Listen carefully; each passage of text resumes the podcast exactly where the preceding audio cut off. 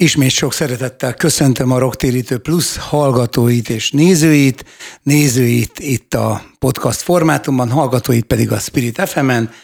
Ma a vendégem Lovasi András, dalszerző, énekes, basszusgitáros, a Kispál és a Borz és a Kis Csillag alapítója. Még sokkal hosszan lehetne sorolni a, neved mögé dolgokat, de inkább ezt egy bővebb kifejtésben. Igen, most már elég öreg vagyok ahhoz, hogy lehessen. bővebb kifejtésben majd ez szerepel. A lényeg, hogy hogy engem az lep meg a te munkásságoddal kapcsolatban, hogy hogy a dalszövegírói rész az azért erősen belenyúlik a költészetbe, és azon belül sem a mondjuk szórakoztatóbb típusú költészetben, hanem kifejezetten a, a, az absztraktabb és ö, ö, mélyebb képek alkalmazásába, miközben a zeneisége sem tartozik, nem azt mondom, hogy nincsenek topslágerek és követhető melódiák, de azért a dalok zöme többsége nem kifejezetten a klasszikus melódia íveket követi. Ennek ellenére gigantikus hatást fejtett ki, és nagyon sokan rezonáltak rá, ami számomra mindenképpen egy, egy reménykeltő dolog, hogy cáfolja azt a tételt, hogy csak a lebutított dolgok hatnak. Köszönöm, ezt most dicséretnek veszem. Üdvözlöm a hallgatókat, a nézőket, és szia! Valójában ez volt a bizonyos értelemben a tét. Tehát, hogy, hogy amikor a kispál elindult annak idején a 90-es évek elején, akkor nyilván egyrészt szerettünk volna egy saját hangot találni, egy csomó előképünk volt, amit szerettünk, volt, amiért rajongtunk, akár külföldi, akár magyar példák, és, de hogy azon a hangon nem tudtunk érvényesen megszólalni. Tehát hogy valójában inkább az az érdekes, és nekem ez, ez tűnt annak idején ilyen, ilyen kisebb csoda, csodának, hogy ez valójában inkább a szövegírásban volt probléma, hogy, hogy ott kerestük eleinte, hogy hogy tudunk megszólalni. Volt is olyan, amit az Ózdi Rezső, aki az első basszusgitáros, mert először én ritmusgitáros voltam a zenekar, amikor még négy tagú voltunk, uh-huh. utána uh-huh. lettünk trió, és a Rezsővel közösen írtunk úgy dalt, hogy ő írt egy sort, én írtam egy sort, akkor megint ő, tehát ilyen mozaik kokból raktunk össze dalszöveket, és közben kontrolláltuk a másikat, figyelj, ez nem jó, ez már ciki, ez izé. Tehát, hogy így valahogy így kerestük a hangot, ahol meg tudunk szólalni, és valójában inkább az volt a, a kritérium, hogy, hogy ne érezzük, ne érezzük bizonyos értelemben kínosnak, vagy, vagy nem tudom, és akkor inkább sokszor elmenekültünk ilyen kvázi nagyotmondásba, ilyenkor, és akkor, mm. hogy, hogy, hogy tudod, viszonylag le, nehezen lehessen megfogni, hogy akkor ez valójában inkább ködösen fogalmaztunk, ilyen értelemben a korai kispálnak aztán ugye találtam egy előképét valamilyen módon, ami nyilván hatott ránk, csak nem vettük észre, a, a Kexnek a dalszövegei. Kex, az, igen, tehát igen. ott voltak igen. egyébként nagyon-nagyon klassz dalszövegek. Egy picit vagy... a Bereményinél is voltak hasonló. Igen, igen, igen, a Bereményinél is van, de a Beremény az egy sokkal tudatosabban felépített költői Hogyne, életmű, Hogyne. már hogy a, a főleg a Cseh Tamás dalokra gondolok, hiszen azért írta alkalmazott dalokat is, ugye színészlemezekre, stb. Igen, stb. Igen.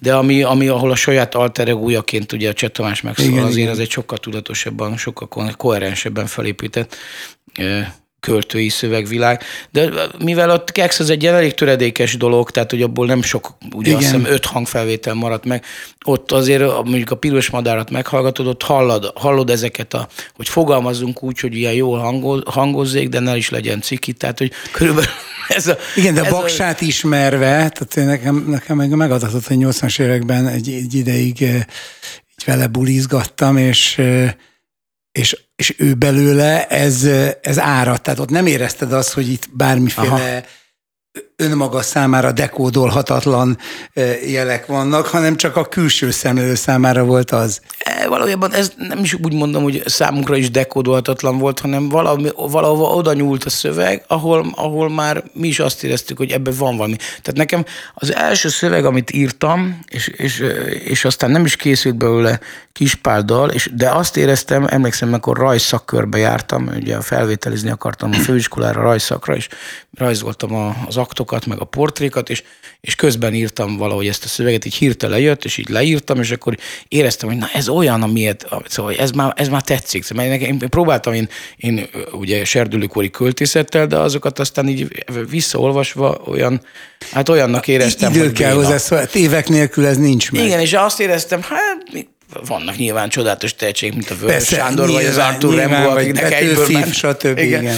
Szóval 14 évesen már csodálatos műveket alkottak, de hát én sajnos nem tartozom közéjük. Én se. És, és akkor azt éreztem, hogy jó, hát ezen túl vagyunk, és akkor ez volt az első ilyen négy, négy verszakos dalom, azt hiszem, lehet, hogy már dalnak írtam, ami, ami adott, ami azt éreztem, hogy na ez jó, ez, ez olyan, hogy egy picit itt túlmutat rajtam, ez nem egy ilyen nyüglődés, nem egy ilyen epigonkodás, hanem vannak olyan mondatok, amit elolvasom, és olyan, olyan mint hogyha nem én írtam volna, hanem nálam tehetségesebb ember. Wow. Na ez, ez... És, és akkor, és képzeld el, hogy ebből a, a, ezek, ezeket a sorokat annyira így belém rakódtak, hogy szinte mindegyiket külön-külön egy-egy sort felhasználtam később kispászövegekbe. Wow. Tehát ilyen, tudod, mikor igen. találsz valamit. Ő, ős magvak, igen. igen. És van, amikből reflér lett, valamiből csak egy nyitó mondat, szóval, hogy nem emlékszem már teljesen az egészre, valahol meg biztos megvan a régi ilyen jegyzetfüzeteim között, de, de hogy, hogy igazából kerestük ezt a hangot, ahol, ahogy dalban meg lehet szólalni. És akkor, mikor ez megvolt, akkor, akkor nyilván utána jött még egy rész, amikor az ember magabiztosabban kezdi el használni a, mm. a saját nyelvét, meg úgy kezd helyet csinálni, meg akkor, akkor jött a kispárnak ez a középső időszak, ez a 94-95-től, amikor sportot csináltam belőle, hogy mindenből dalt írni. Tehát, hogy, hogy volt, hogy álltam a jegyzetfüzetemmel az ilyen viszonylag szabad vers formába. Volt nyilván egy lüktetése, de, de, de így álltam a jegyzetfüzetemmel, szólt a fülembe a zene, és, és így szinte így rámondtam, recitáltam, vagy így ráénekeltem a, a, az Igen, adott ezt, zenére. Ezt nagyon, sok, ezt nagyon sok cím tükrözi, és kicsit ilyen, ilyen, ilyen felhasználói szempontok, vagy ilyen lakósági szempontokat tükröző dalcímek vannak, amik nagyon szórakoztatóak. De valóban egyébként dicséretnek szántam ezt, amit elsőként kérdeztem. A művészet az én definícióm szerint fölösleges szükségesség, vagy szükséges fölöslegesség. Azt, hogy mitől fölösleges, azt ugye tudjuk, nem lehet a boltban rajta vásárolni semmit, de hogy mitől szükséges, azt kérdezném tőled. Hát egyrészt szerintem a, a művészetnek az ilyen posztmodern társadalmakban van egy ilyen szociális megtartó jellege. Tehát, hogy bizonyos értelemben nagyon sok, sokan foglalkoznak a művészettel, akár fogyasztóként, akár előállítóként, hogy ilyen közgazdasági terminológusokat használják, mert ugye közben ne felejtsük el, hogy valamilyen módon szegény művészetből iparág is lett, és, és, és termék, és ez, ez, ez, ez, is, ez egy külön, már József Attilát is sok, sokkolta, hogy pénzhoz fájdalmas éneke, azóta ez, ez az iparág. Ki szenetáról, ki szerelmet, ki pedig ilyen költeményt. Igen, és, és szóval, hogy ez mind-mind terhelten mégis egy ilyen baromi fontos dolog lesz. Tehát hogy én azt gondolom, hogy pont beszélgettünk még az interjú előtt, vagy a beszélgetésünk előtt arról, hogy, hogy, hogy a popzene mennyi selejtet állít elő, és nem csak most, hanem, hanem akár a szá, mióta létezik modern popzene, akár mondjuk a, vagy népszerű zene, ami, ami így úgy eljut a, a fogyasztókhoz, hangfelvételen, kottán, bárhogy, ugye minél előbbre haladunk az időben, annál e, korszerűbb eszközökön. De régen valamikor a kották voltak azok, amit, amit az emberek megvásároltak, még, még, még, még hogy hangfelvételek se nagyon voltak, vagy éppen lejátszók nem voltak, mert a hangfelvételek már voltak. Szóval, hogy a, 10, a 20. század elején is már e, keletkeztek olyan művek, amiből relatíve sok mű, ami ma teljesen érdektelen, használhatatlan. És, és mint a gyöngyszemek, mint hogy a népdalok a korábbi századokból ránk maradtak, úgy maradnak ránk ezek a korai slágerekből az igazájuk, amiben van valami titok, van valami csí, van valami eltaláltság, van valami kerekség, van valami ilyen bizonyos értelemben ez az, ami a legvonzóbb, hogy ezt, ezt megtalálni, hogy néha írni egy ilyet, hogyha azt érzed, hogy ez kiszaladt, hát ha kiszaladt egy ilyen, és aztán lehet, hogy persze az idő majd ledarálja, és nem szalad ki, de amikor ezt, ezt ezzel kísérletezel, és, és újra és újra neki mész, hogy, hogy akkor most valami jó, jó dalt írjunk, akkor az mindig egy, egy, egy, egy, egy ilyen euforikus állapot tud lenni, egy ilyen önfeledtség, egy ilyen fura, Abszolút, misztikum. Igen, és, és, ez, és ezt nyilván mindenki érzi, aki ezzel kísérletezik, és, és, és, és minél inkább kísérletezik vele, sokszor nyilván a nagyszámok törvény alapján sok ember kísérletezik vele, azért a nagyszámok törvény alapján az van, hogy, hogy, hogy sokszor selejtett termelünk, vagy hát olyat, ami, ami nem lesz 20 év múlva, vagy 30 év múlva is, 50 év múlva is hallgatható, hiszen valamilyen módon a popzene az olyan, mint kicsit, mint az újságírás, hogy azért a mának, mára kell, hogy reflektáljon a legtöbb popzene, és úgy is készül. Igen, igen. És aztán egy része pedig nyilván, mint egy jó kosztolányi cikk, fennmarad. Igen, igen. És, ja, most, foly, nem, nem, nem, nem, folytasd, folytasd, nem akarok közben. És, és hát ennek a mindenféle innen-onnan is közelíthető terheltségével együtt azt gondolom, hogy, hogy az egyik legfontosabb ilyen kordokumentum, és, hogyha, a, és tök jó, hogy a, hogy a magyar popzene valamilyen módon ellentétben a, a sok a körülöttünk levő szintén KGST országok sanyarú helyzetével, amelyik ugye vissza keveset tud felmutatni az 50-es, 60-as, 70-es évek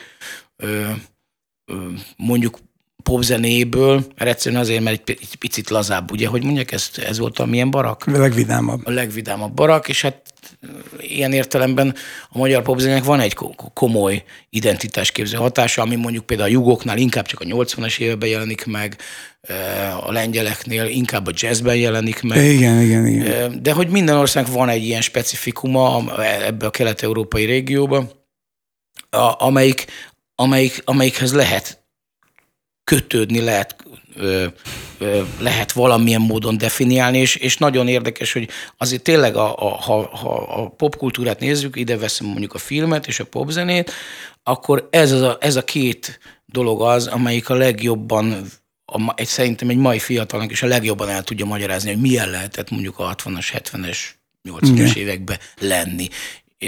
És hogyha mondjuk meghallgatsz egy idézünk téged, egy neurotik dalt, akkor pontosan érzed, hogy milyen volt 80-as évek Budapesten kalódó izé, értelmiségi, nem tudom, fiatalnak lenni. És, hogy, és ez a mai napig ilyen jól definiálta, annyira jól definiálta, hogy, hogy ez a mai napig elkapja az embereket, hogy ez jó.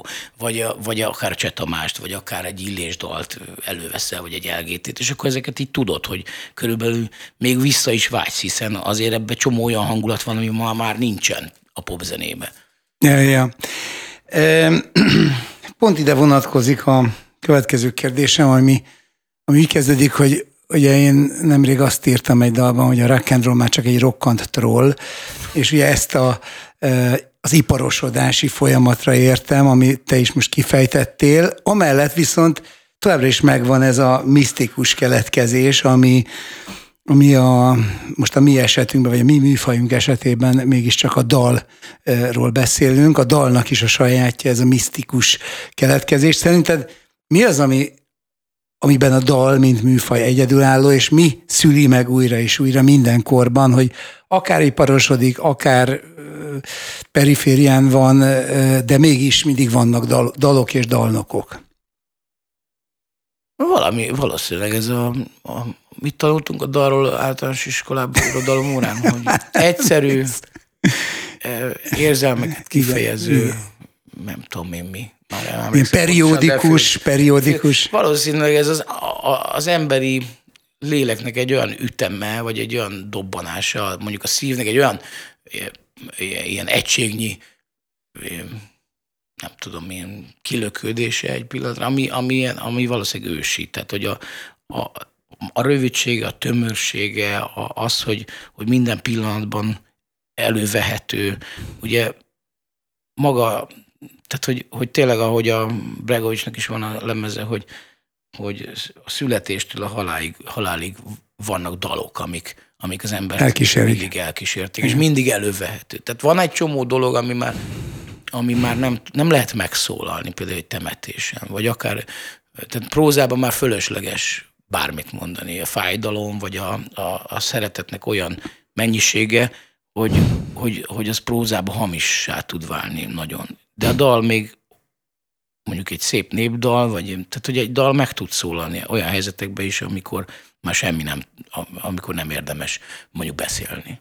És ez, ez, ez nyilván ez azt mutatja, hogy, hogy valami olyat tud, tud, tud egy dal, ami, amit az embernek nagyon kevés szellemi vívmánya tud. Igen. Hát végsősorban az irodalmat és a zenét egyesíti. Erre utal az én szózene kifejezésem is, mert végsősorban ennek a kettőnek az ötvezete, és hogyha most ehhez még hozzáveszünk a modern publikációs csatornát, ugye a videoklipeket, akkor meg egy komplett összművészeti.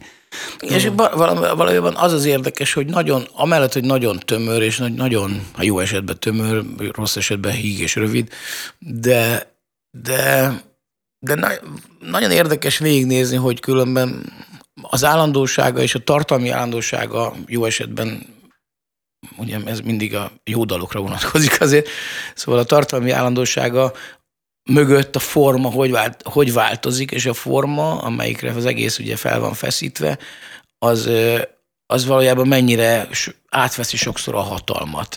Tehát, hogy mennyire formalista tud lenni, és a popzene mennyire ki tud ezáltal ürülni, hogy a forma uralja. Tehát az emberek egyébként műfajok születnek amiatt, hogy milyen hangszerelése van egy dalnak. Tehát, hogy valójában a zenészek vagy a szerzők azok pontosan tudják, hogy egy metáldalban nagyjából ugyanazok a, azok a dolgok vannak, de mégis van egy ilyen sajátos ö, réteg, amelyik, amelyik csak metált fogyaszt, mondjuk, és azt, azt mondja, hogy anélkül nem hallgatok meg egy dalt, hogy ne lenne benne egy vad, mit Igen, meg eleve hangolt gitár. És Világos.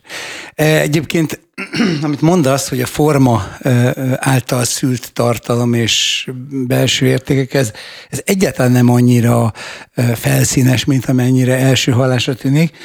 Ezt igazolandó az én Ruftibi filozófus barátom Izsajást profétát szokta idézni, akinél egyszerűen a Biblia magyarázók egyértelműsítik, hogy hogy forma által szült tartalmak vannak, tehát olyan, olyan tulajdonképpen az ókor repperének lehet mondani, mert annyira ritmikus az eredeti Héber beszéd, és annyira a, a szavak zenéjére teszi a hangsúlyt, és ez szüli meg, gondoljunk csak bele, a proféciát, ami azt mondjuk, hogy az Isten szava.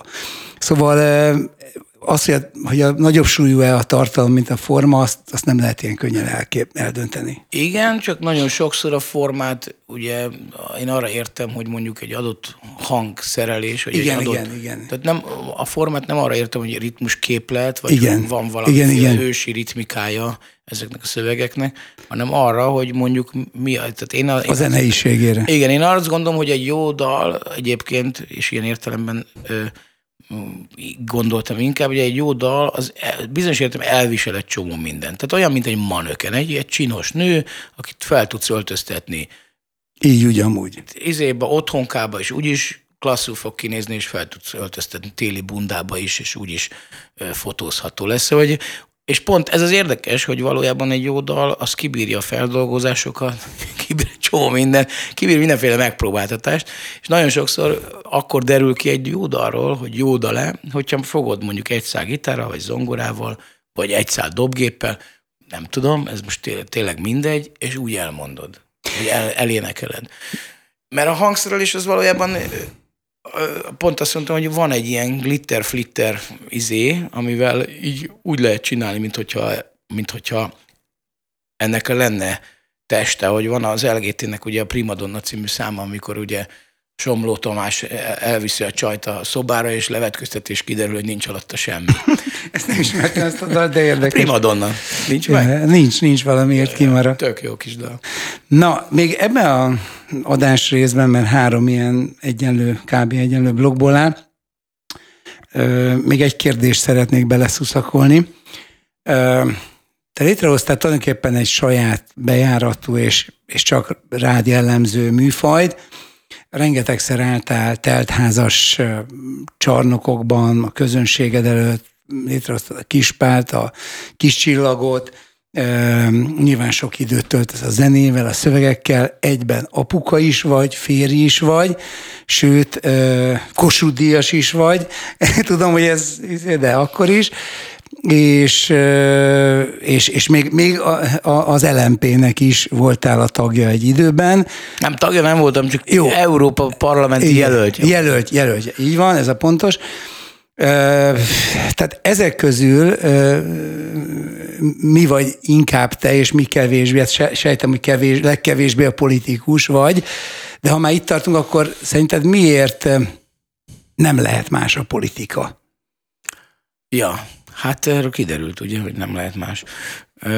Én azt gondolom, hogy tehát a, ez a rövid, ilyen nyilvános kvázi politikai szerepvállalásom az inkább egy induló pártnak szólt, amelyiknek nagyjából a törekvései Aha. szimpatikusak voltak, és egyetértettem velük, és azt gondoltam, hogy, hogy az akkor meglévő potenciális ilyen népszerűség ö, hányadomat ból egy bizonyos részt, hiszen ez sose egy hálás szerep, amikor az ember művészként Persze.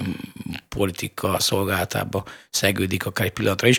De azt gondoltam, hogy, hogy ennyivel tartozom egy induló szimpatikus formációnak, hogy, hogy hogy, hogy egyáltalán valamilyen módon ez összekapcsolható legyen a nevemmel. És azt gondolom, hogy nyilván ma sokkal kevésbé vagyok derülátó, mint akkor, amikor ez, ez történhetett, gondolom 2007, 6, 8, 9 táján, nem tudom pontosan, amikor kerestek meg a Schiffer Andrásék ezzel a dologgal, hogy álljak melléjük ilyen ebbe a, tehát ebbe a választási kampányba, ugye európai választásokról, európai választásokról volt szó. Szóval ma, ma, ma nem nagyon látok olyan politikai pártot a palettán, amelyik, amelyikhez oda tudnék így állni, még ilyen kis mértékben is. De nyilván ez már annak köszönhető, hogy azóta ki van egy olyan rendszer, amit úgy hívunk, hogy NER, és hát a NER bizonyos értelemben kitermelte azokat a, az ellenzéki pártokat is, amik már megfelelően működnek az ő szempontjai hmm. szerint, illetve illetve hát ma sokkal az egy demo, az egy ilyen jó kelet-európai, de valamilyen szinten demokratikus sem működő ország volt. Azt gondolom, hogy a bizonyos értelemben ellentétben veled, aki egy picit idősebb, mint én, és pont a leg mondjuk úgy, hogy a 20-as, 30-as éveinek egy jelentős részét még azért a szoc, szockóba élted. Ajaj. Szóval, hogy én, én ilyen szempontból szerencsés vagyok, mert tulajdonképpen a kispáli indulása összefügg a, a rendszerváltással. Pontosan, igen. Tehát, ugye, hogy azért nekem ez a 20 év, amelyik adatott ebbe a kicsit képlékeny, kicsit béna, kicsit magyar, kicsit savanyú, de a milyen demokráciába, ez nekem, ez nekem egy olyan időszak, amit nem tudnak már tőlem elvenni. Nem azt mondom, hogy de nagyon jól érzem magam ebbe az országba, és, és nem látom azt, hogy nagyon ö, olyan irányba mennének a dolgok, amik, amik, amik miatt ö, derülátó kéne, hogy legyek ebbe a helyzetbe. Sőt, ö, azt látom, hogy hogy egy csomó olyan érték, amelyik, amelyik velünk, velünk, megszoktuk, hogy velünk együtt létezik, akár művészeti világ, akár... Szóval, szóval hogy az az a közeg, amiben, amiben éltünk, az, az én azt látom, hogy így lassan, így szép lassan porlad el. Ez nyilván egyrészt betudható annak, hogy most milyen a NER, tehát hogy hogy működik, de betudható annak is, hogy a világ is egy olyan irányba megy, amelyikre nem gondoltunk, hogy, Pontosan. Tehát ez a baj, hogy igen, hogy, hogy egyfelől joggal lehet kifogásolni itt a, az autokratikus intézkedéseket, de, de közben meg más se tudjuk mondani, de viszont a nyugat az a szabadság világa, hanem ott is van olyan furcsaság ez kialakulni, ami... Igen, tehát valójában nyilván amiatt még mindig azt mondjuk, hogy, hogy ugye, hát nyilván, a, amiatt, hogy a, a, még mindig, amikor azon gondolkodunk, hogy hova menjünk, akkor még mindig az jut eszünkbe, hogy, hogy Persze. Ami, hogy, hogy menjünk nyugodtan. Még van egy Amerika, a, meg stb. Nyilván az, a, az, az egy olyan stabilabb kulturális alapokon, meg mindenféle társadalmi alapokon nyugvó rendszer még sokkal lassabban fog össze. Igen. Túl sokáig volt túl jó, hogy túl gyorsan túl rossz legyen. Igen. Szóval, hogy, hogy nyilván a, a, azért azért azt gondolom, hogy az a polgári étosz, ami azért még mondjuk Európa számos országában megtalálható, az a fajta öntudat, ahogy az emberek ott élik az életüket, az a fajta ö, mm, kialakult, stabil, ö, nem tudom, mm, társadalmi struktúrák, megtart, megtart meg kultúra világos. Ez, az, az, azért az még mindig ö, szimpatikusabb teszi, de, de az jól kell, de igen, de látni kell, hogy az, az Ott a... is vannak veszélyes tendenciák nagyon. Igen, és hát valójában az, amiről te is, meg mi is énekeltünk, és sokszor ilyen biblikus képekkel ö, mindenféle apokaliptikus dolgokat jósoltunk, hogy milyen lesz. Az, az, az úgy elkezdett lenni. Az úgy elkezdett Viszont lenni, itt most már a szerkesztő kollégák könyörögnek, hogy ezt a részt zárjuk le, mert túlfutottunk. Ja, ja, ja. Az időn semmi gond. Viszont e, e, ugyanennek a megtárgyalására jön még két adásrész, úgyhogy most egy jó kis számmal fogunk jönni, és utána folytatjuk. Folytatjuk a beszélgetést Lovasi András dalszerző előadóval, a Kis Csillag és a Kispál e, és a Borz alapítójával. Hát rettenetesen sok szöveggel készültem, amit tőled szándékozok idézni, és, és nem elemezni magyar tanárként, mert ahhoz egyrészt nem írtak ilyen szinten, de, de közösen elmélkedni róla. Úgyhogy, úgyhogy, úgyhogy próbáljuk a, a kommentárokat ehhez szabni, azért, hogy minél több dalszövegnek az átgondolására jusson idő. Most először a, a kis csillagtól idéznék, mert utána szintiszta Kispál repertár következik. E, még egy kérdést a Kocka cukor című dalból, e, ahol azt éneklet nagyon szellemesen, hogy meguntál félni. Hát először is mitől féltél, és mikor untál megfélni? Hát ugye ez egy 2006-os dal. De jó, neked azóta nem félsz.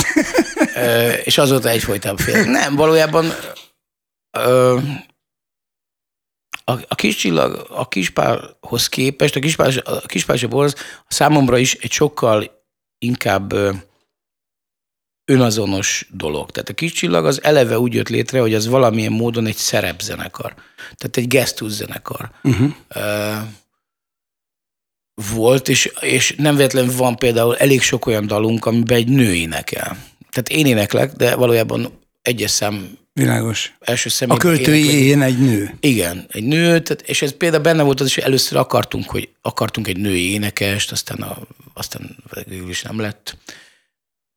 Biztos a személyiségem pusztító hatás. Nem tudom, na mindegy.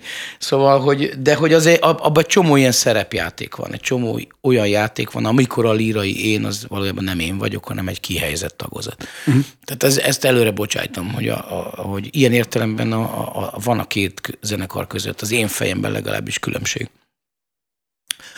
A, ez a dal, ez, ez igazából a, nyilván a valamilyen módon valószínűleg inkább a személyiségnek a lázadása. Tehát, hogy, valam, hogy ennek a személyiségnek, ami hangsúlyozom, hogy nem biztos, hogy én vagyok, ennek a lázadása azok, azok ellen, a dolgok ellen, ami, amitől félünk, és hogy, hogy azt gondolom, hogy ez a, hát ez a kockacukor is valami ilyesmi, hogy így, hogy így pontosan nem tudom én már ezt.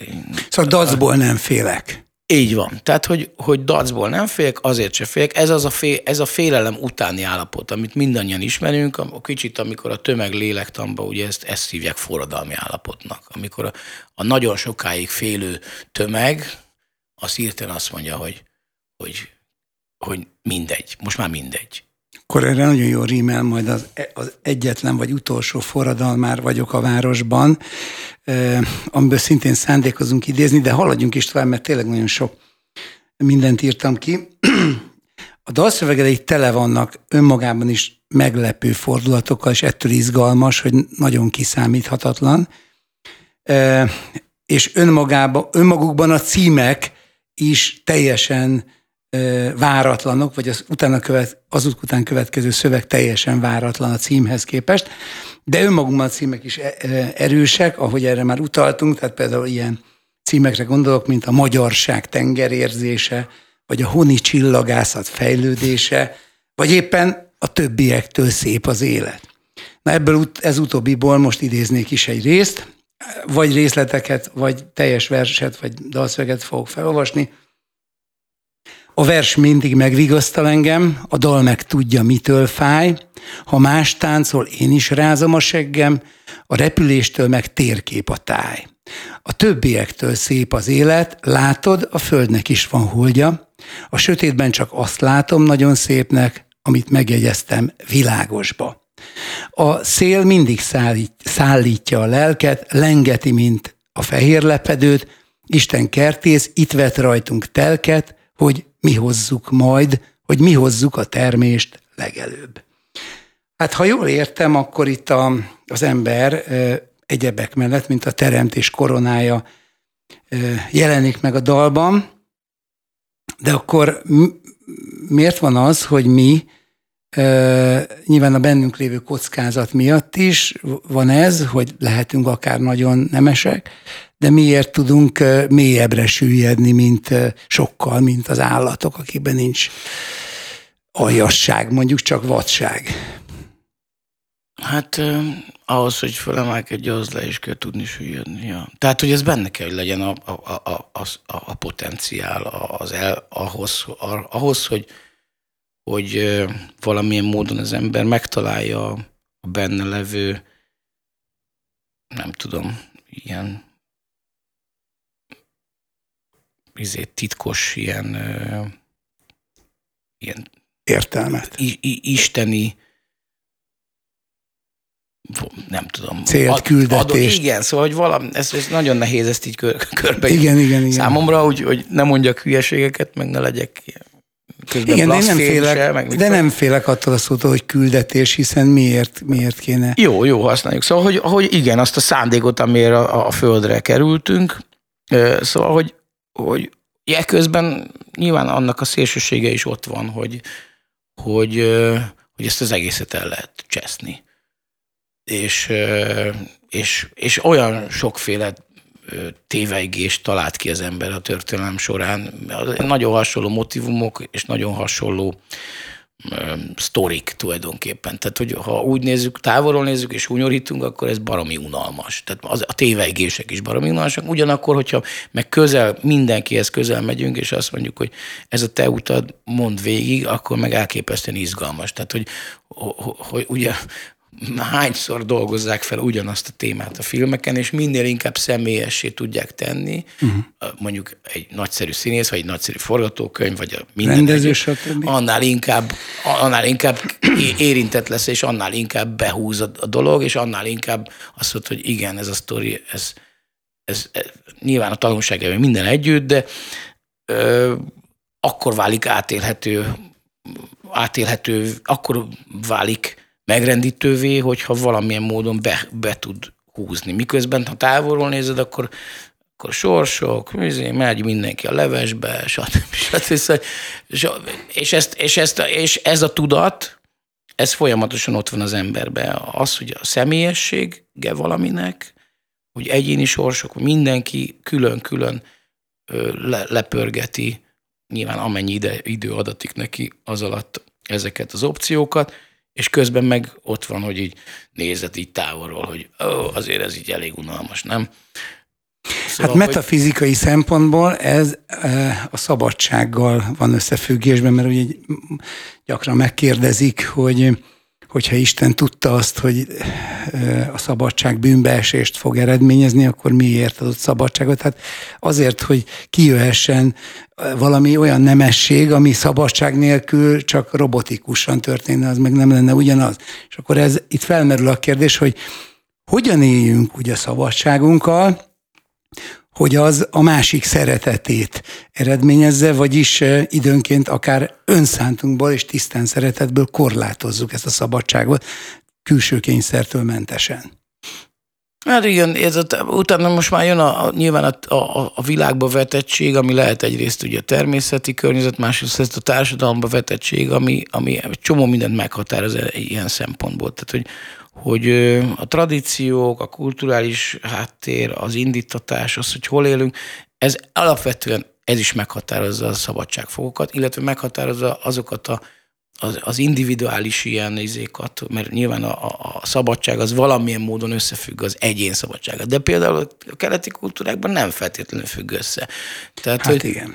Ö, Szóval, hogy, hogy Ott eleve, a, eleve az individuum fogalma az az egész máshol értelmezik, létezik. csak- létezik, csak egy csak máshova kötik magukat az emberek. Tehát nyilván azok a társadalmak, amik, amik úgy épülnek fel, és ezek, ezek nyilván barom, tehát a japán és a kínai társadalom azért ne felejtsük, hogy ezek az legősibb Abszolút. társadalmak közé tartozik. Nem az beszélve egyik az 3000 indiairól. száz éves, a másik 6000 valahány száz éves, aminek látjuk a, a folytatását, mert Persze. nagyon, nagyon kevés ilyen hosszú történet van, ami, ha úgy nézzük, a, akkor nem olyan hosszú, de azért, azért hát, a társadalmak történetében egy hosszú történet. Abszolút. És nyilván ezek valamilyen módon sikeresen adoptálják az adott korszak kihívásait. Tehát, Igen. hogyha belegondolunk abba, hogy mondjuk a 19. században Kína hogy reagált mondjuk a, a megjelenő nyugati ö, ö, kolonizációra, és ma, hogy ma milyen válasz, ez a 150 év alatt kidolgozott válasz, az egy viszonylag rövid idő, és Majdnem, milyen gyorsan befogta. adoptálták a van. kihívásokat, és milyen gyorsan kitalálta rá a saját válaszát.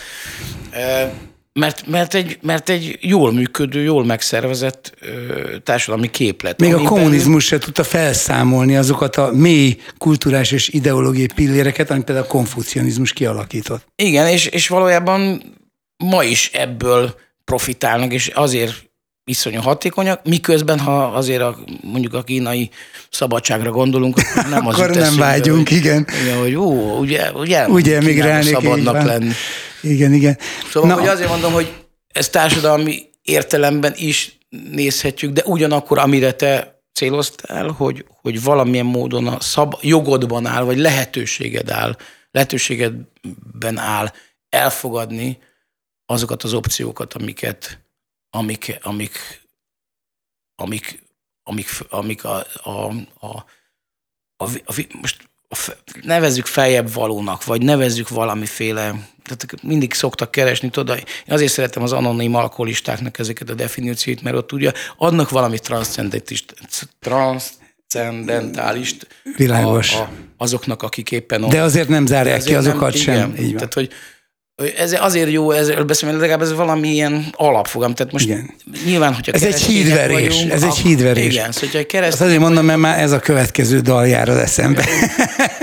Jó, na szóval ennyi. Jó, hagyjuk is akkor. Ne, ne hagyjuk is, mi- minden nagyon érdekes, amit mondasz, meg amiről beszélünk, csak tényleg az van, hogy annyi mindent kiírtam, hogy egyik érdekesebb, mint a másik. És ezt a húsrágó hídverő dalt, ezt azért hoznám játékban, mert szerintem ez egy, egy elég jelentős állomás. Azt hiszem ez egy lemez cím is nálatok, nem? Vagy Nem, ez volt az első lemezünknek, a, még Naphoz Holdal az a címe, ja. és az is egy nagyon szép félreértés, mert egy grafikus, a, a festő barátom, aki a, ennek a lemeznek a grafikáját, az eredetiét készítette, az mentünk az utcán, a, a Pécsi sörgyár előtt az egyetemről sétáltunk át valahova, és akkor mondtam neki, hogy figyelj, az lesz a lemez címe, hogy Napoz Holdal. Mert ez dal. És ő, ő meg úgy értette, hogy naphoz holdal, és én ezt szeretem az ilyen félreértéseket, és akkor már nem javítottam ki. Szóval, hogy... Érdekes, én egyből úgy értettem mindig, hogy napozz oldal. Tehát. Igen, ez, ez nekem is nyilvánvaló volt, de hát vannak hülyék, ugye. Na jó, nézzük a, nézzük a húsrágó hídverőt. Szóval ezen az albumon szerepel a újságüdvő. Ez volt az első ilyen klipdalunk, és valójában az, nem tudom, hogy miért ebből csináltunk klippet. A, valószínűleg a koncerteken már így műk, éreztük, uh-huh. hogy, hogy így működik, miközben ez tipikusan, ahogy mondtad is, azért is elég sok olyan kispáldal van, amelyik nem a hagyományos mondjuk sláger írás szabályait követi, tehát a verze, refrén, verze, refrén, C-rész, refrén, refrén, mondjuk ez egy ilyen izé, átlagos felállás, ebben nincs ilyen. Tehát, hogy ez, ez így egy ilyen folyamat. igen, de egyébként még ha van is, mert van olyan, van, de ott is, ott is annyira meglepő a, a- a zeneiség is, meg a, meg a szövegi fordulatok, hogy azért nem, nem, nem válik olyan tetten érhetővé ez a periodicitás. Na, tehát húsrágó hídverő, és most nincs más, hát jöjj elő húsrágó hídverő. Félkarral ölelő, itt elveszett este egy bogár a testbe, hogyha új trükköt nem csinálsz, holnap kijön egy óriás, téged megesz, engem elás, és nem csinál mást, ez a nagy óriás, mindentől messze a szívhez közel, csinálj csodát, én meg elhiszem, hogy kell egy rendszer, ami nem mozog, és megígérte anyu is, hogy megkapod, mert a karod csak egy holt ág, vágd le és szaladj. Egy vonalban vannak most a szíved meg az agyad, Húsrágó hídverő ne sírja versen, én idáig jöttem, most dolgozzon a lelkem. Ki a húsrágó hídverő? Maga az ember, és kik és mik között ver hidat az ég és föld között, ember és ember között, és te például melyik vagy húsrágó hídverő, továbbá meg is eszi azt a húst, vagy csak megrágja? Igen, igen. Hát nyilván ez a, ez a, ez a húsrágó hídverő, egyébként ennek van egy, amikor ez a szókapcsolat így összejött, átszállt a fejembe, ez egy, egy, egy, egy csoporttársam, egy csoporttárs nőmnek a, a, a pasia jutott eszembe valahogy ő volt ez a, hát ez a húsvérember valahogy, így a földön álló húsvérember. Ez, ez volt a, így talán ez a legjobb megközelítés, és nem is szeretem annyira ezt a szöveget, mert én azt gondolom, hogy ez egy ilyen közelítés, ami így súrolja a, a jót, de, de mivel hát pontosan az a szemlélet van benne, amit az előbb próbáltam mondani, hogy az ember egyszerre látja a személyes sorsát valamiféle egyedi, csodálatos, megismételtetlen sztorinak, ugyanakkor intellektuálisan meg állandóan látja, hogy ez mennyire végtelenül töm, hát, a tömegembernek a, a, a, az egyik izé, verziója. vagyok ilyen verziója, igen. Szóval nyilván azért ezt fel kell dolgozni, ezekben a tömegembereket gyártó társadalmakban nagyon nehéz valamilyen szinten mindenki egyénisebb akar lenni. Igen. Szóval, hogy ennek a dilemája van benne, ezek a képek, amik így ugrálnak jobbra-balra, az folyamatosan ezt a dimenzióváltást akartam én valahogy szerintem megfogalmazni, hogy egyszer lássam így is, meg úgy is a dolgot, de valójában szerintem az a fontos mondat benne, hogy egy vonalban vannak most a szíved meg az agyat. Tehát az embernek vannak világos pillanatai, amikor hirtelen egy pillanatra kitisztul minden. És nagyon érdekes, hmm. hogy, hogy, hogy nagyon sokszor csak az emléke marad meg, mert utána ugyanúgy tükör által homályos lesz minden. Hmm. És, de vannak ilyen pillanatok, amik, amik tökélesek. És ja, ennyit. Szóval, hogy valójában... Ez nagyon jó, amit mondasz. Teljesen egyetértek vele. Tulajdonképpen a, a, valószínűleg azok a műalkotások, amelyek később bevésődnek, vagy kanonizálódnak, azok is ilyen pillanatoknak a művei.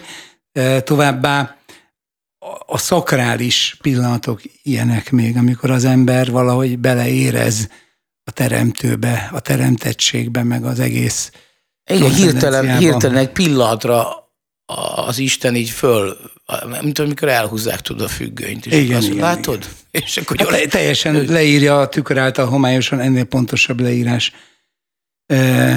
nem létezik. Na, menjünk át egy következőre, mondom, mert tengerni sokat kiírtam. A Pécsi szál, ugye te Pécsi, Pécsi. vagy, ezt tudjuk, és ez egy jó kis anagramma a Szécsi Pálra nyilván. Ebből is jön egy részlet. Egy hajó vagy, ködben mész, és közben hosszan dudálsz. A víz eltűnt egy résen, és a halak habzó tetemén jársz. Pont vihar van, és a szél szardellát vág bele az arcodba, letörlöd, de a mozdulat szerint elfáll, elfáradtál a harcokba. Még biztos, te is látod, amit én látomásos költészetem újján, útján, útján bocsánat, útján, ennyire, ennyire nem látomásos, igen. Látomásos költészetem útján íme most elét tárok. Én is úgy vélem, hogy a, a költészetedre ez egy nagyon találó öndefiníció, hogy látomásos, nagyon sokszor ilyen impresszió, neoimpressionista, neoszürrealista képekből indul, vagy épül, e, és erről már beszéltünk, hogy, vagy te beszéltél, hogy, hogy, ez, hogy ez maga a szerző számára mennyi, mennyiben rejtett a tartalom, és csak, csak úgy ő is csak érzi. Szóval ez a kérdésem, hogy, hogy vannak-e olyan, nem kell a művészetet racionalizálni, tehát ezt szögezzük le, attól, attól jó, de lehet is opcionálisan. Tehát van olyan, amikor számodra sem teljesen körvonalazódik, amit mondani akarsz, de mégis érzed, hogy intuitív és sodrása van, vagy pedig te azért mindig tudod, mit akartál mondani, legfeljebb bekalkulált, hogy úgyse fogják teljesen tudni. Van általában technikailag ez úgy néz ki az én fejemben, hogy, hogy van egy indító kép, de tényleg nagyon sokszor mint egy festmény vagy egy rajz. Tehát van egy kép, amit látok. Ez nem mozog. Nagyon sokszor nem mozog, viszont a dalszöveg, amikor dalszöveggé kezdem el formálni, akkor meg, megmozdul. És nagyon sokszor számomra is meglepő eredménye van, hogy hova jutok el. Tehát, hogy azt a, képet elkezdem formálni mondjuk a zenére, és aztán egyszerűen például van, hogy egy refrén ad egy olyan fordulatot, hogy tudom, hogy itt most kell egy refrén. És akkor, és akkor, és akkor azt tovább tudom írni már a szöveget. Tehát nagyon sokszor a, a nyitókép az már megvan a fejemben, sokszor le is szoktam írni egy, egy, egy mondat, két mondat. Az ugye elég nekem, hogy előíve, és nem fejezem be. És amikor dalt írok, tehát amikor már ez van zene, és van egy szöveg kiinduló ötlet, akkor azt már együtt gyúrom a... Világos, a, persze. És, és akkor nagyon sokszor a, kiderül, hogy mit akar aki... Igen, igen, igen. Ez, ez, ez az, amit követni kell, tudod. Igen, ez, ez amit úgy egyszer részpáltól, de tudom, hogy nem tőle származik, csak már elfejtettem, hogy még nagyobb irodalmi nagyságtól azt a kifejezést, hogy alaki sejtelem. ez jó. Ez nagyon jól leírja ezt a folyamatot. Most még ennek az adásrésznek a végére ide kívánkozik egy, egy olyan szintén jelentős dalod, ami ami, amiben nagyon is megjelenik ez az apokaliptikus nézet, amiről már szintén beszéltünk, ágyasztal tévé. És a végén mindenki összeáll egy képpé, nem lesz otthon senki, csak ágy, asztal, tévé. Az ágyon macskák és a székeken kígyók nézik a tévét, hallgatják a rádiót.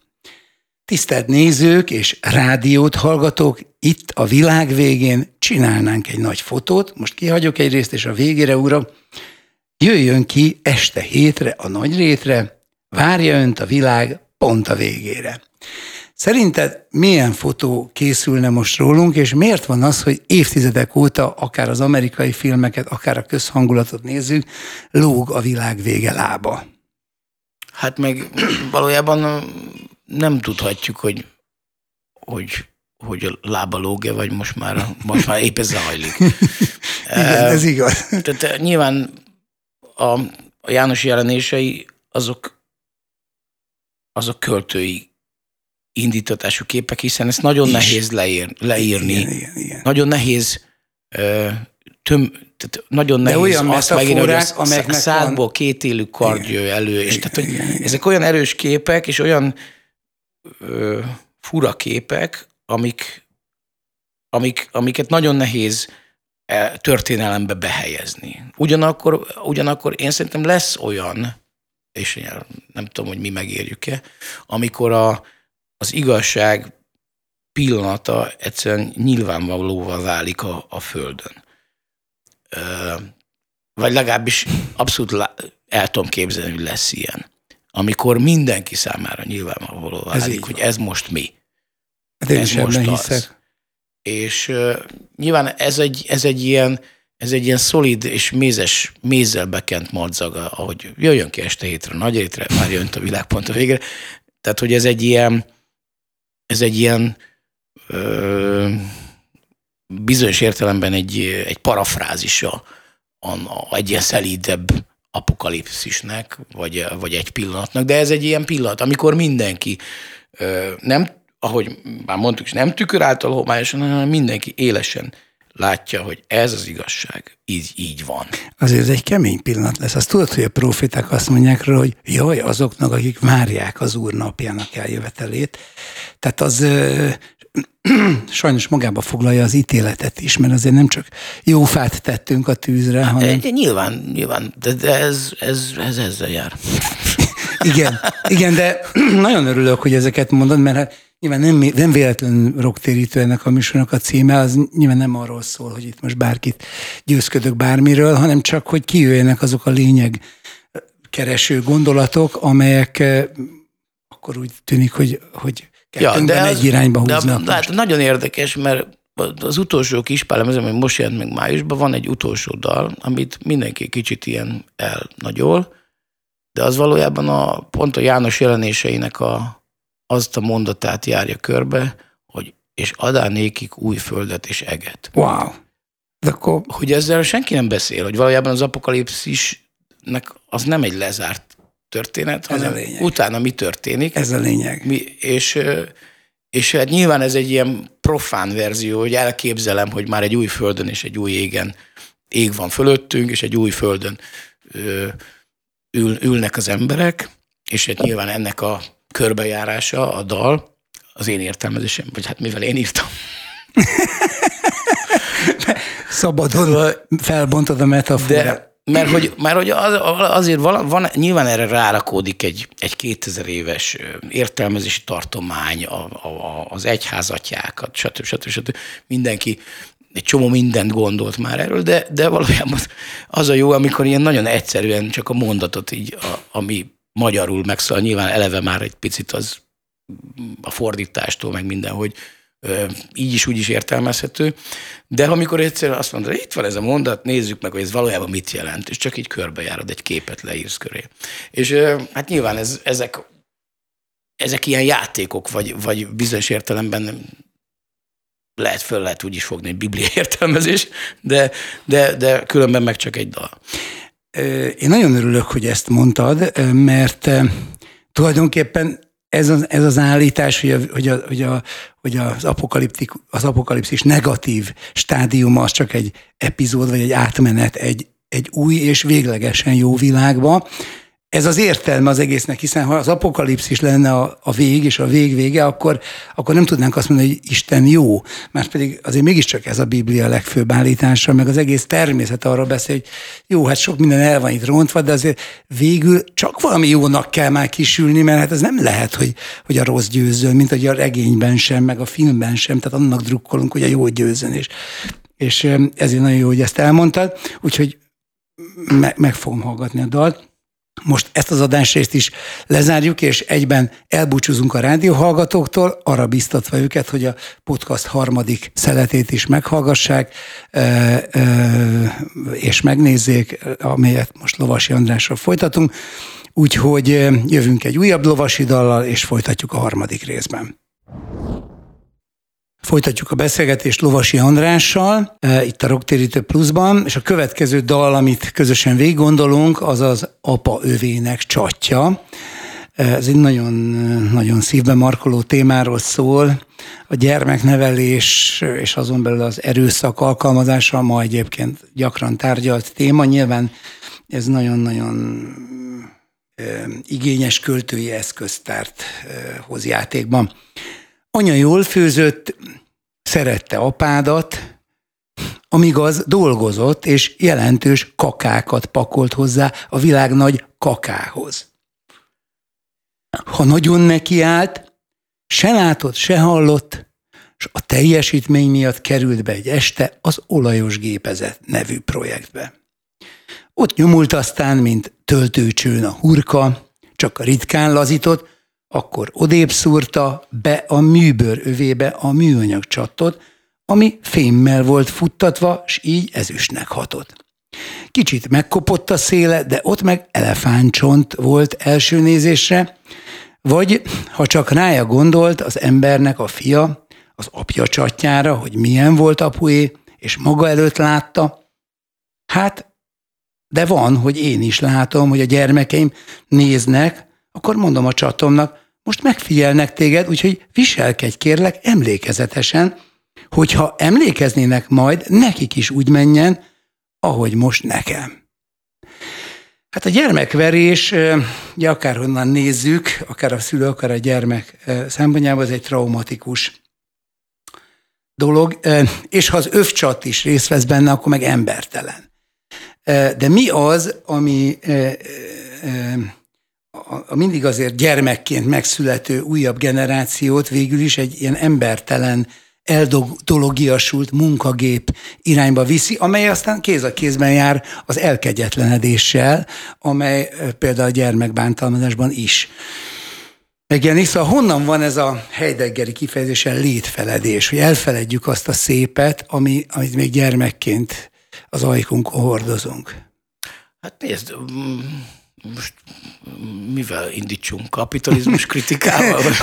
ahogy, ahogy esik. Ja, hát nem tudom. Hát nyilván az, az, hogy az emberek milyen, ez egy nagyon sok tehát akkor jó, nézzük, milyen, milyen töltőcsön hurkának lenni. Tehát, hogy Igen. valójában nagyon nehéz ö, kihívás embernek maradni ebbe a, ebbe a, nem feledni azt, hogy kik vagyunk, honnan jöttünk, mit akarunk, és, és, és nagyon nehéz fogódzók nélkül, és, és okos, körülöttünk levő okos emberek, körülöttünk lévő ö, nem tudom, bölcsek és egyebek nélkül tanácstalanul sodródni a világba egy ilyen fogyasztói mámorba. Tehát, hogy ez, ez a, nyilván a kapitalizmus és az, ami, az a tömegember, amit legyárt a, a, az emberek többségéből, az nem, nem igazán a, a, az isteni, az embereknek szánt isteni út. Tehát, hogy valószínűleg ez nyilván ez a civilizáció, amelynek most a, mondjuk úgy, hogy a végjátékának valószínűleg a kezdetét látjuk éppen, ez nem véletlenül ér véget. De hát valójában minden civilizáció véget ért. Nyomai megmaradtak, hagy, nyilván a kulturális értékeit valamilyen mértékben át tudta menteni az ember a következő civilizációra, vagy megrontani épp, éppen által, a, a, tehát vitte magával, tudod, a, ezeket a méregfiolákat, amik, amik aztán újra kinyitva újra elkezdtek dolgozni, de ez egy nyilván egy szemlélet kérdése, vagy, vagy közelítés kérdése, ezt lehet így is látni, úgy is látni. Én, én azt gondolom, hogy, hogy mi egy, azért egy speciálisan rossz kedvű és, és speciálisan elbaltázott földrajzi térségben élünk, mindenféle, mindenféle opciókkal, amik főleg a mondjuk úgy, hogy az újkor tól kezdődően megverve, tehát egy elkésett fejlődési ezé, szakasz, egy periféria ország, rettetesen sok rossz reflexel, amikbe beletartozik a gyermek, gyermek bántalmazás is. Szóval, hogy van baj, de hát most, most elkezdeni ezt felfejteni, valójában egy, egy, egy, egy valamit nem értek, hogy, hogy, hogy, hogy pont az a rész, amiről beszéltünk, ami az a húsz év, amelyik, amelyik magába hordozta nyilván a bizonytalanságot, de magába hordozta valami jónak a, a, a ígéretét. az ígéretét, azt miért dobta a magyar társadalom ilyen könnyedén a háta mögé? És miért választotta azt a talán ha biztonságérzetet sugalló valamit, ezt a patriarchális berendezkedést, ami, ami hát valamiféle... Ne, is annak mondjuk, mert az nem, hát inkább, inkább az autokratikus és Hát jó, de hogy van ez a, tudod, ez a, ez a kvázi biztonság, amit, amit sugal a...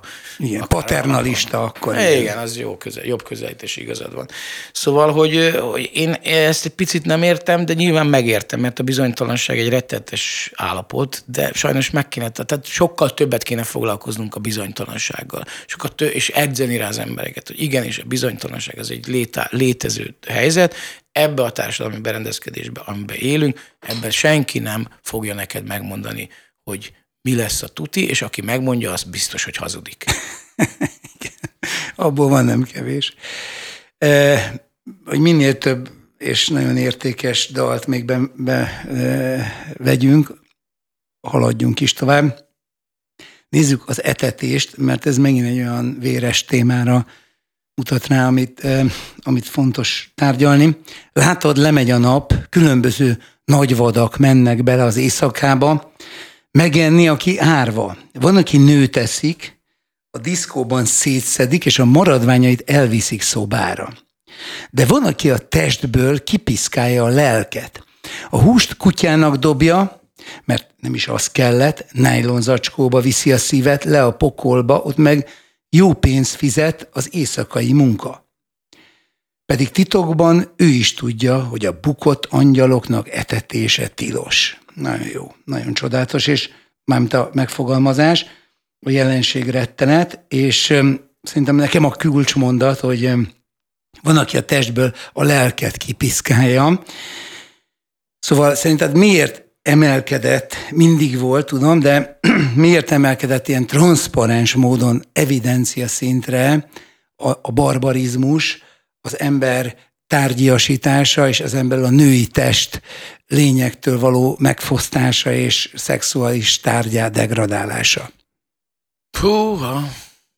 Hát ez ugyanúgy egy válságtünet, mint ahogy egy soma minden más, de más jutott eszembe, elmeséljek neked egy, no. amikor a volt a boci barátom, aki most Svédországban gyermekoros, és még a kispár előtt volt egy ilyen pince zenekarunk, ami, ami főleg ilyen virágénekeket csináltunk, és csináltunk egy ilyen középpori misztériumjáték szerűséget. És ez pont erről szól. Az egy ilyen, az sokkal egyszerűbb, az a gyilkos és az ördög összefog, és a, megbeszélik, hogy a gyilkos megerőszakolja és megöli a, a, a kislányt, aki megy a réten, és az ördög pedig ö, majd a, neki majd a lelke kell. Ugye nagyjából ugyanez. Bizonyos. De ez egy ilyen, valójában azért mondom, hogy ez, ez egy örök téma. Persze. Hogy, hogy, hogy, és, de hogy ezt ilyen olyan formában is írtuk meg, és előadtuk valami gimnáziumi, ö, ilyen, tudod, ilyen magamutogató versenyen, stb. Na mindegy. És és a történet az úgy folytatódik, ugye az a fordulat, ami annak idején meglévő történetünkben, hogy a, a gyilkos megöli a lány, megerőszakolja, megöli a lány, de a lány olyan tiszta, hogy még aznap éjjel a lelke az égbe száll, és ezért az ördög a gyilkos lelkét viszi el.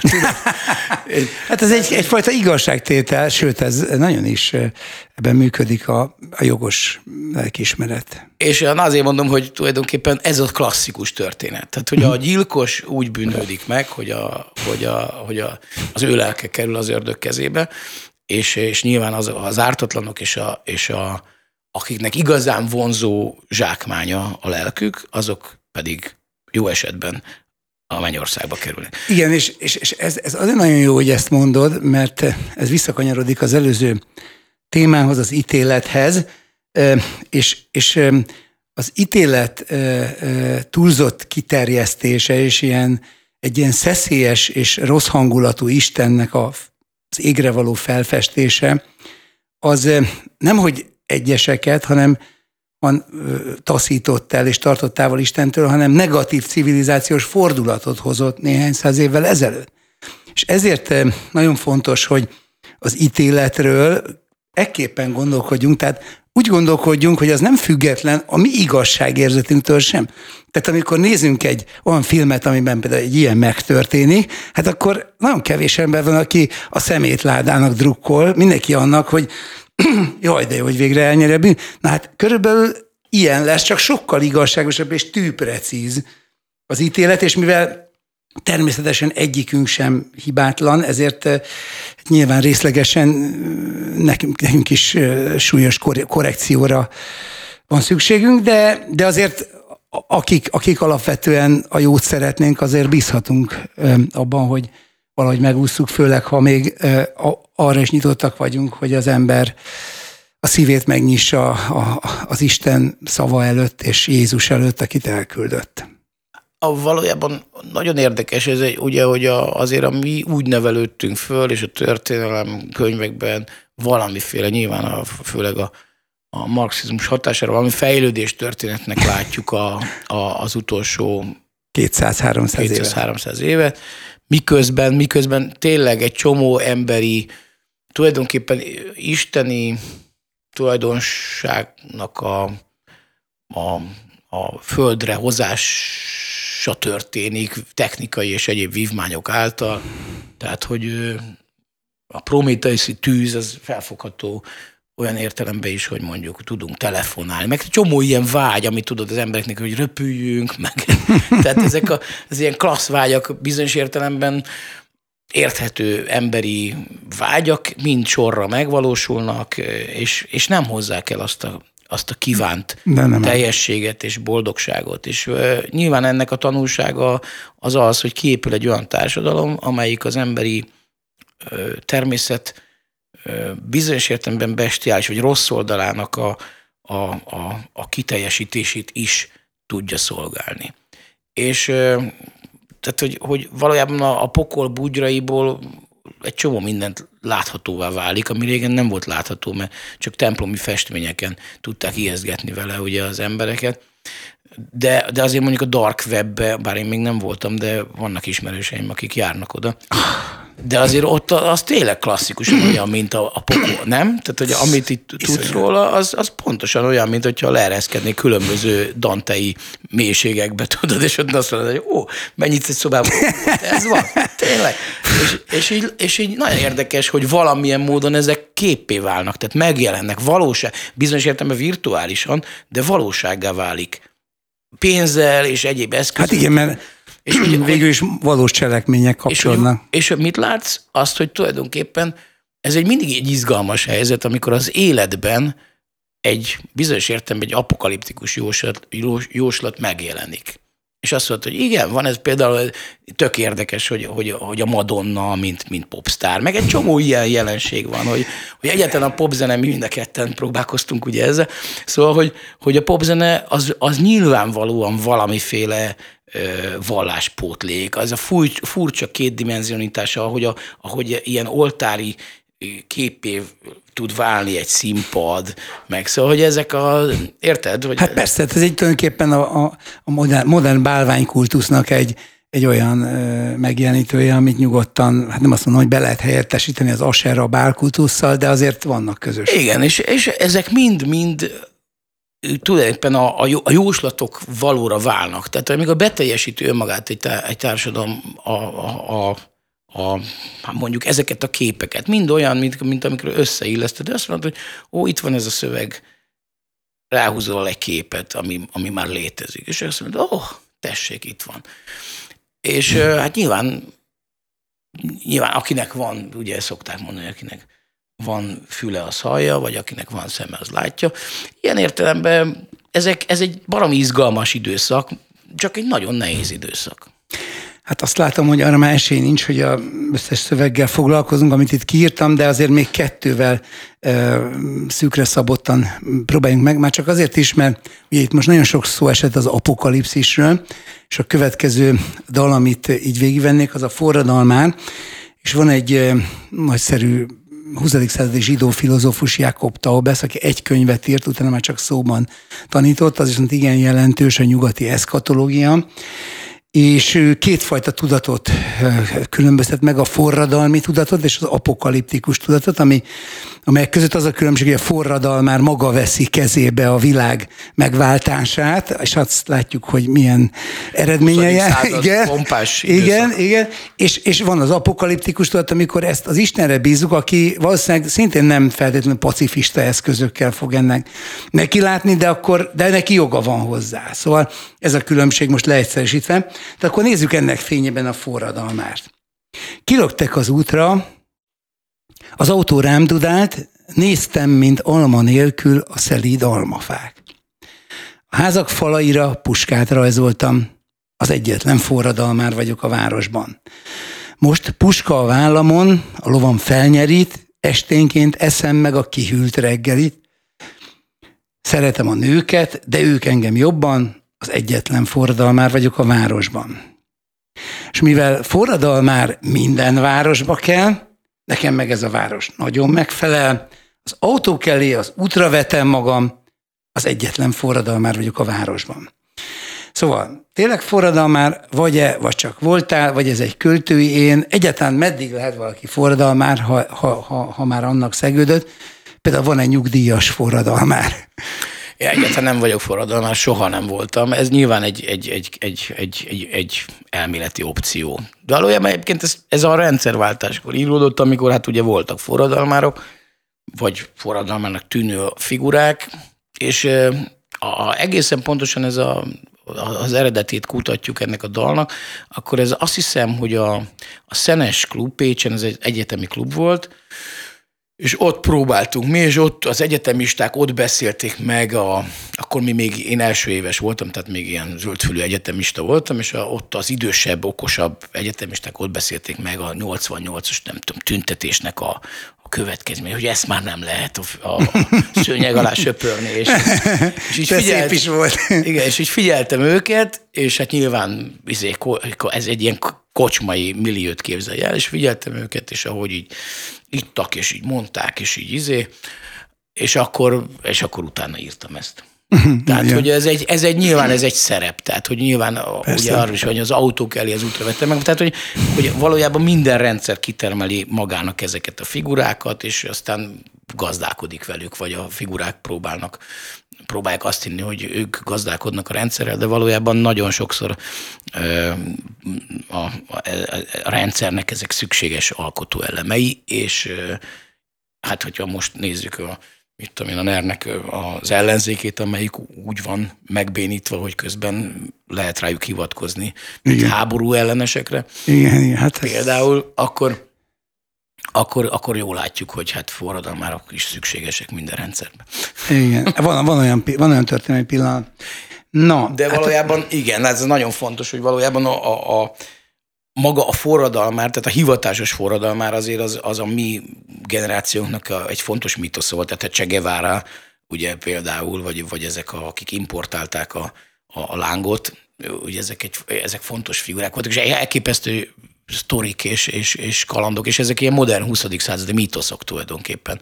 Tehát ahogy a popzenében is vannak ugye ilyenek, de, de vannak a, a, a, a, a baloldaliságnak is ugye ezek a, ezek a mitoszai, amik, amikben mi fölnőttünk, tehát ezeket kaptuk ugye mintaként. Na mindegy, igen, bocsánat.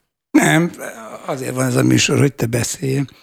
Az a, az a verszak, jutott, vagy az a verssor, amit ott eszembe, amit nemrég írtam, hogy amikor a kritikátlan tömeg elér egy kritikus tömeget. Igen, ez van, és egy ilyen, várj, ez Igen? Nekünk, nekünk ez úgy van, hogy oh, hát... olyan unalmas, hogy mindenki izgul, érdekes lesz ez új, és a, és a tehetetlen tömeg végül saját tömegétől mozdul.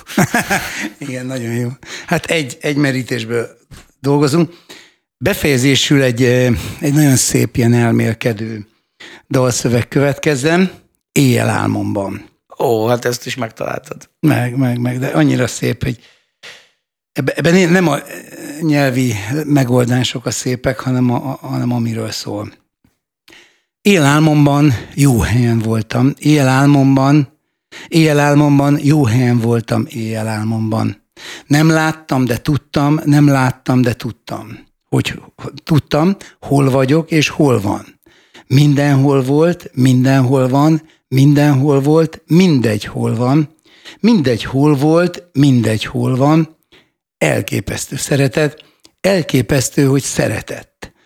Elképesztő szeretet, éjjelálmomban jó helyen voltam, éjjelálmomban. Szóval miért van nekünk szükségünk elképesztően a szeretetre, és miért van az, hogy, hogy, hogy valahogy kifutunk a gyermekkorból, ami, amire pedig Jézus figyelmeztetett, hogy ha nem leszünk olyanok, mint a gyermekek, nem láthatjuk meg az Isten országát, szóval mi csak gyermekszívvel tudunk annyira őszinték lenni, ezt be is valljuk, hogy apu, anyu, meg mit tudom én ki, szükségünk van. Ez azért is ilyen picit ilyen suta ez a dolog, mert ez, ez egyetlen ilyen, ilyen tapasztalásom a, a, az isteni lényeggel tulajdonképpen. Hmm. Tehát, hogy és nagyon, hát ezt nagyon sokáig nem írtam meg, és aztán megpróbáltam megírni, hát ilyen lett. De nagyon jó, De, mert az eszköztelensége pont jól rámutatom. És valójában ez egy, ez, ez egy, ez, ez egy megtörtént hm. dolog, hogy fölébredtem, fölébredtem álmomba, és hát és akkor egyszer csak ott volt a, ott volt valaki, valami. De hogy így nagyon, hát ez nagyon nehéz leírni, mert hogy mindenhol ott volt. Tehát nem, nem egy szakállas bácsi ült az ágyam szélén, hanem egy elképesztő elfogadást éreztem. Wow. Tehát, hogy egy ilyen elképesztő tudod, ez a gyere. Mm. És akkor kérdeztem tőle, hogy te vagy az Isten? És akkor furúja szót hallottam, ez nem, nyilván Micsoda? furúja szót hallottam. Aztán. És, és akkor fölébredtem, és bár, hogy ez, tehát, hogy fölébredtem, és akkor, és akkor ott ültem sokáig. Ennyi. Fú, de jó. Hát szerintem ezt ne is kommentáljuk, mert ez annyira jó ide a végére, hogy ezen gondolkodjunk el, mert, mert ezen érdemes. Köszönöm szépen, hogy itt voltál. Lovasi András volt a vendégem, és folytatjuk a Rocktérítő Pluszt.